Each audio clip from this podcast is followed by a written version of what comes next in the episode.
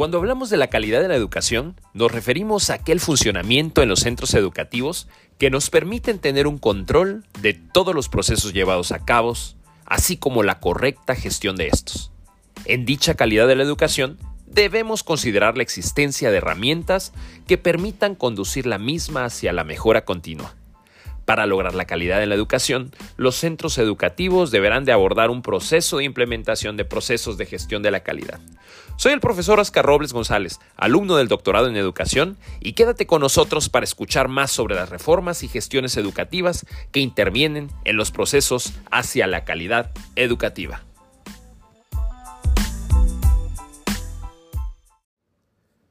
Con frecuencia resulta difícil expresar qué se entiende por calidad en la educación o qué es una educación de calidad.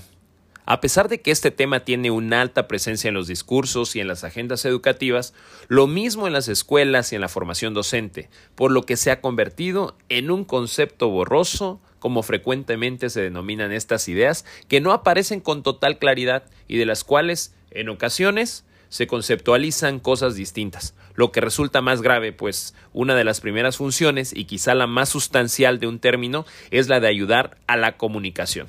En este caso, analizar la calidad educativa y la gestión que esto conlleva resulta muy importante para mejorar nuestra educación en México y en el mundo. Y este día estamos acá platicando acerca de la calidad educativa con el profesor Félix Javier Moreno López, catedrático de español en nivel de secundarias generales con casi 10 años de servicio. El día de hoy estaremos haciendo una serie de preguntas que detonan cómo es conceptualizado en la realidad y a ras de piso el sistema educativo mexicano y su influencia en los procesos de aprendizaje en torno a una mejora educativa. Hola, ¿qué tal? Muy buenos días, maestro. El día de hoy lo voy a presentar. Eh, tengo el gusto de platicar con el maestro Félix Javier Moreno López. Él es docente en la asignatura de español, con experiencia catedrática con más de nueve años de servicio en zonas rurales y zonas urbanas. Maestro, muy buenos días. Buenos días, profesor. Eh, le he de realizar algunas preguntas eh, que corresponden a la política educativa. Y quisiera comenzar el día de hoy con la primera pregunta eh, para ver la experiencia que usted ha tenido sobre la política educativa en el desarrollo profesional como docente. ¿Cuál es su experiencia, maestro, en la política educativa? Mire, la política educativa en sí, en, en la educación como tal, es cíclica ya que eh, conforme van pasando los años se cambia de gobierno, por lo regular lo, lo, más afectado o lo que se afecta más dentro de la educación es los cambios de planes y programas de estudio. Ciertamente algunos mantienen parecido y semejanza con, con, el, con el anterior, sin embargo, muchas veces nos han cambiado eh, de manera drástica. Y para ser más exacto, eh, en, en, los últimos años, los, los cambios que han existido dentro del, del, este, del modelo educativo han sido más drásticos, ya que tanto afectan como en, el, en, el, en la parte del, del, docente como en la parte de eh, el alumno mismo, ¿sí? Casi, casi nosotros podríamos decir que que la siguiente, los siguientes planes y los siguientes cambios podríamos llegar a deducir con, con, un 50% de probabilidad, si no es que más, que la educación se encamina a una privatización en el aspecto de que donde es zona de infraestructura, donde son las cosas, este, por ejemplo, los contratos a los, a los docentes, eh, van a depender ya de terceros. La política educativa y la calidad educativa son cíclicas. rescatamos que el maestro observa lo cíclico y lo recuperado de reformas anteriores. Pero también es importante destacar la observancia y la preocupación de los docentes al entender que estamos encaminados hacia una privatización en manos de terceros porque el sistema educativo, a pesar de rediseñarse en cada eh, reforma política y reforma educativa, no atiende de facto las necesidades de infraestructura en un sistema educativo cada vez más carente de esos servicios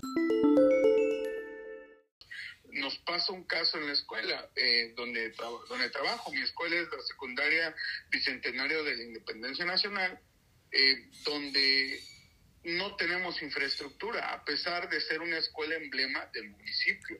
Y por lo mismo, nosotros no nos hemos visto beneficiados de ninguna parte, de ningún, ninguna nueva reforma, aunque dentro del papel diga que pues va a haber un cambio, va a haber este, nueva, nueva inversión para la infraestructura. Gracias, maestro.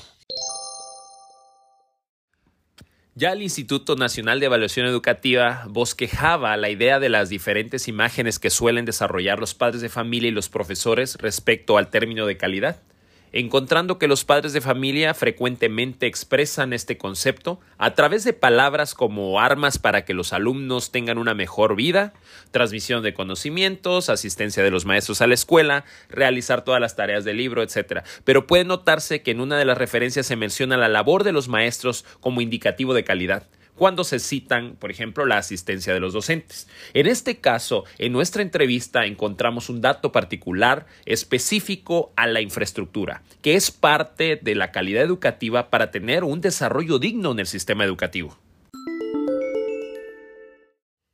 maestro, me comenta que hay problemas de infraestructura. Yo, yo le diría y le preguntaría de su manera personal, ¿cuáles son los problemas educativos reales bajo su experiencia en estos nueve años de servicio, maestro?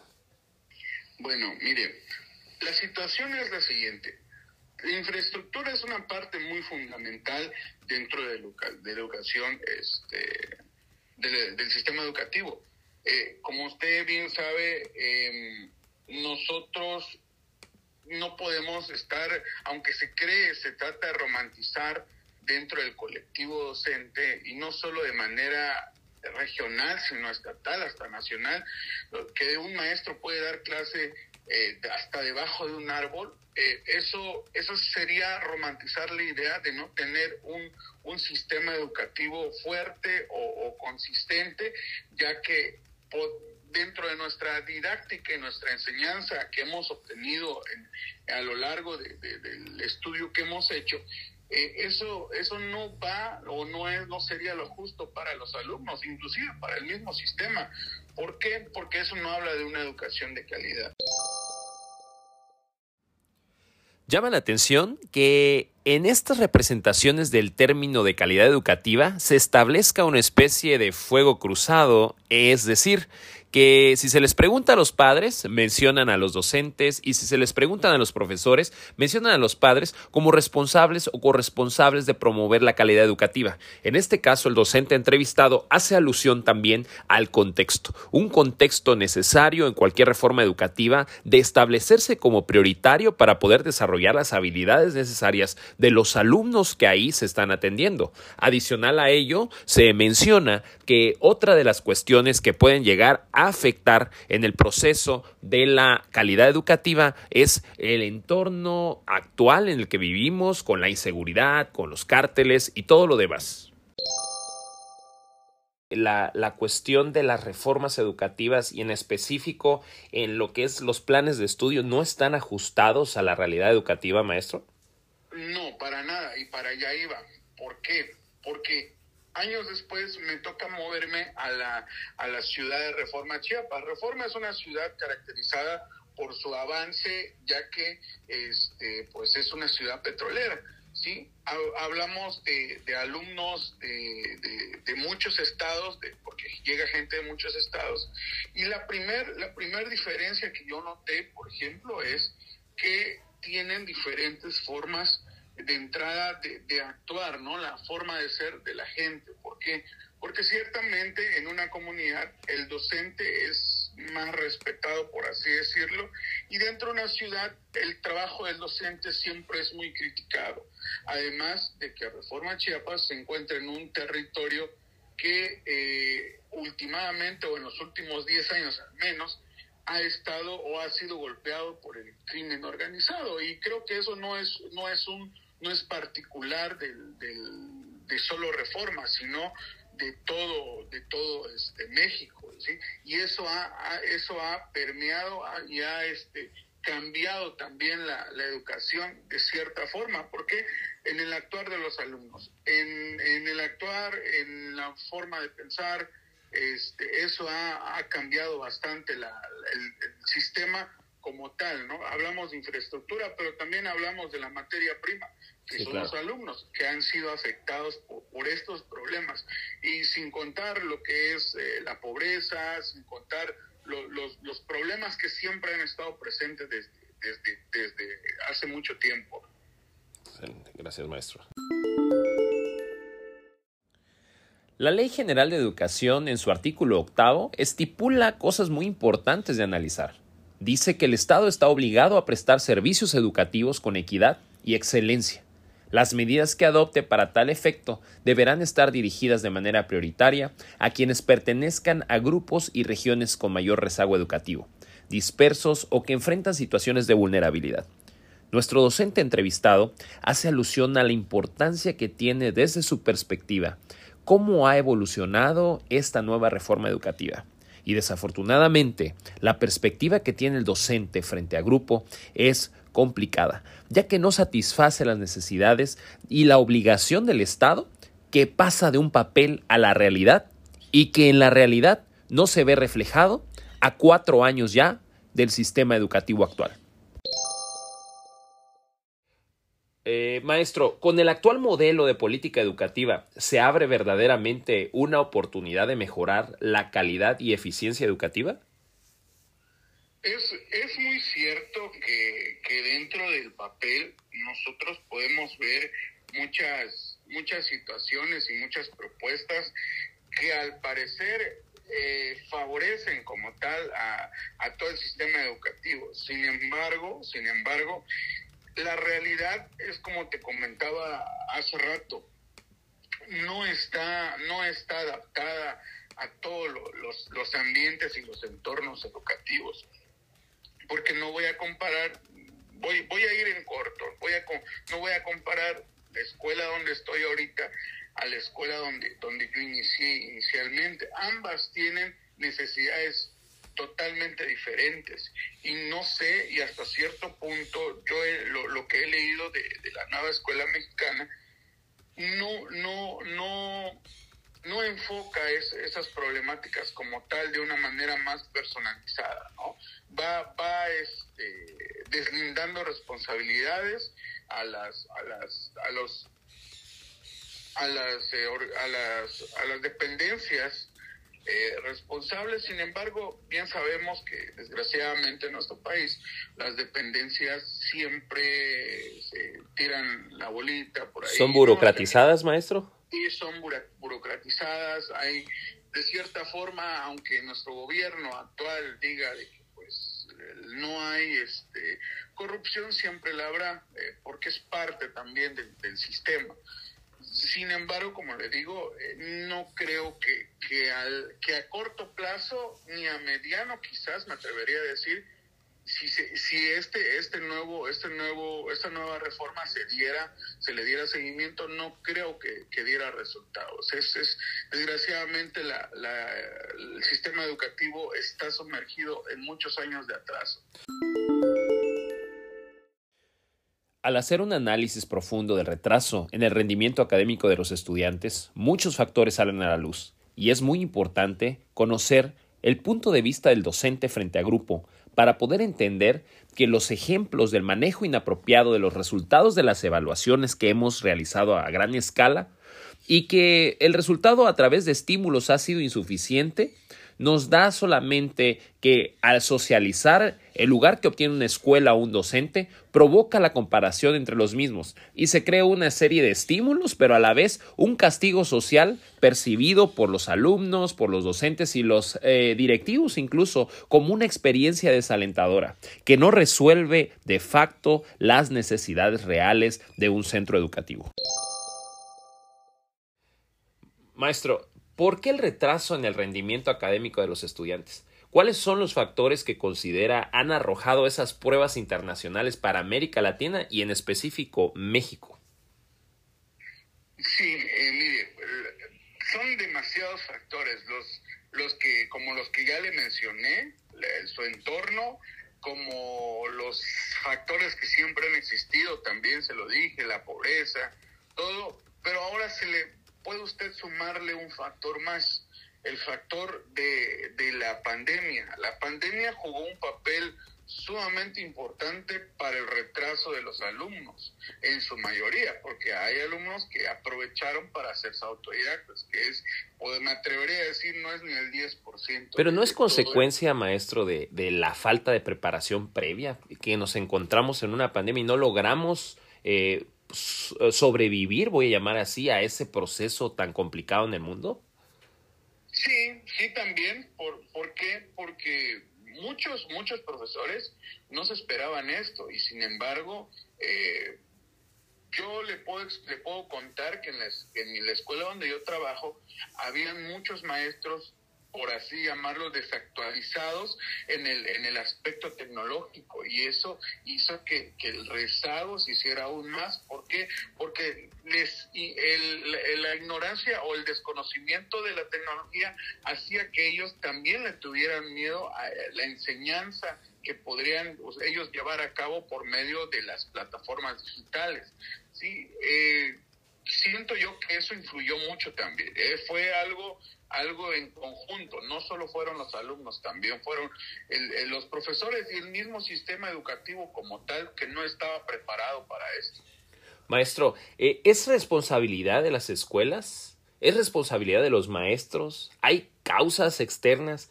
¿Qué necesitamos, maestro, para fraguar el sistema educativo en México? Como le dije, como le dije anteriormente, es, es un eh, el rezago es, es un trabajo, así como la, los, las, este, las victorias dentro de la educación, todo lo que se pueda ganar dentro de la educación, es un trabajo en conjunto. También lo, el rezago es un trabajo en conjunto. Bueno, más bien no es un trabajo en conjunto. ¿Por qué? Porque tanto el profesor, tanto el alumno, tanto como el padre, tanto como la parte directiva y tanto como el sistema educativo como tal, todo lo burocrático, han fallado, han fallado en eh, hasta cierto punto caer en una conformidad este en no no no dar tanto ellos no dar los apoyos que son como infraestructura como debe de ser tanto los maestros como no actualizarse tanto los padres de familia por ser ahora sí que este partícipes de una cultura que poco a poco se va se va se va haciendo cada vez más este, delicada. En estos tiempos que corren las políticas educativas sustentadas en la equidad requieren cuestionamientos de fondo sobre el papel de la educación y su aporte a la generación de sociedades más justas, solidarias y no con un fuerte arraigo en las comunidades como fuente de desarrollo social y bienestar individual. Si las políticas expresan compromisos sociales, ¿acaso estamos a tiempo de construir nuevos pactos sociales que aporten al bien común? Es de llamar la atención que en México las políticas educativas sustentadas en la equidad se han volcado hacia la igualdad de oportunidades en el acceso y la permanencia del estudiante. Sin embargo, la igualdad en los logros de aprendizaje y en la realización social siguen siendo una materia pendiente, tal vez por lo reacio de las propias estructuras sociales que perpetúan la desigualdad y la inequidad. Ante ello, cómo deconstruir esas estructuras y qué papel tiene la educación. Y aquí agregaría un punto más, el maestro en esto. Los desafíos expuestos a lo largo de esta entrevista pretenden abonar a una deconstrucción y pueden ser valorados como posibles proyecciones que intentan aportar a las políticas educativas una eficiencia y una equidad en el México contemporáneo. En estos tiempos de la pandemia, que ha trastocado las dinámicas sociales y exacerbado como nunca las desigualdades, adquiere mayor sentido el trazado de una política educativa sustentada en la equidad, en la actualización y en poner la realidad como punto y eje transversal donde la educación deje de ser valorada solo como un proyecto y comience a valorarse como un presente que compromete a todas las esferas en el desarrollo de nuestras sociedades.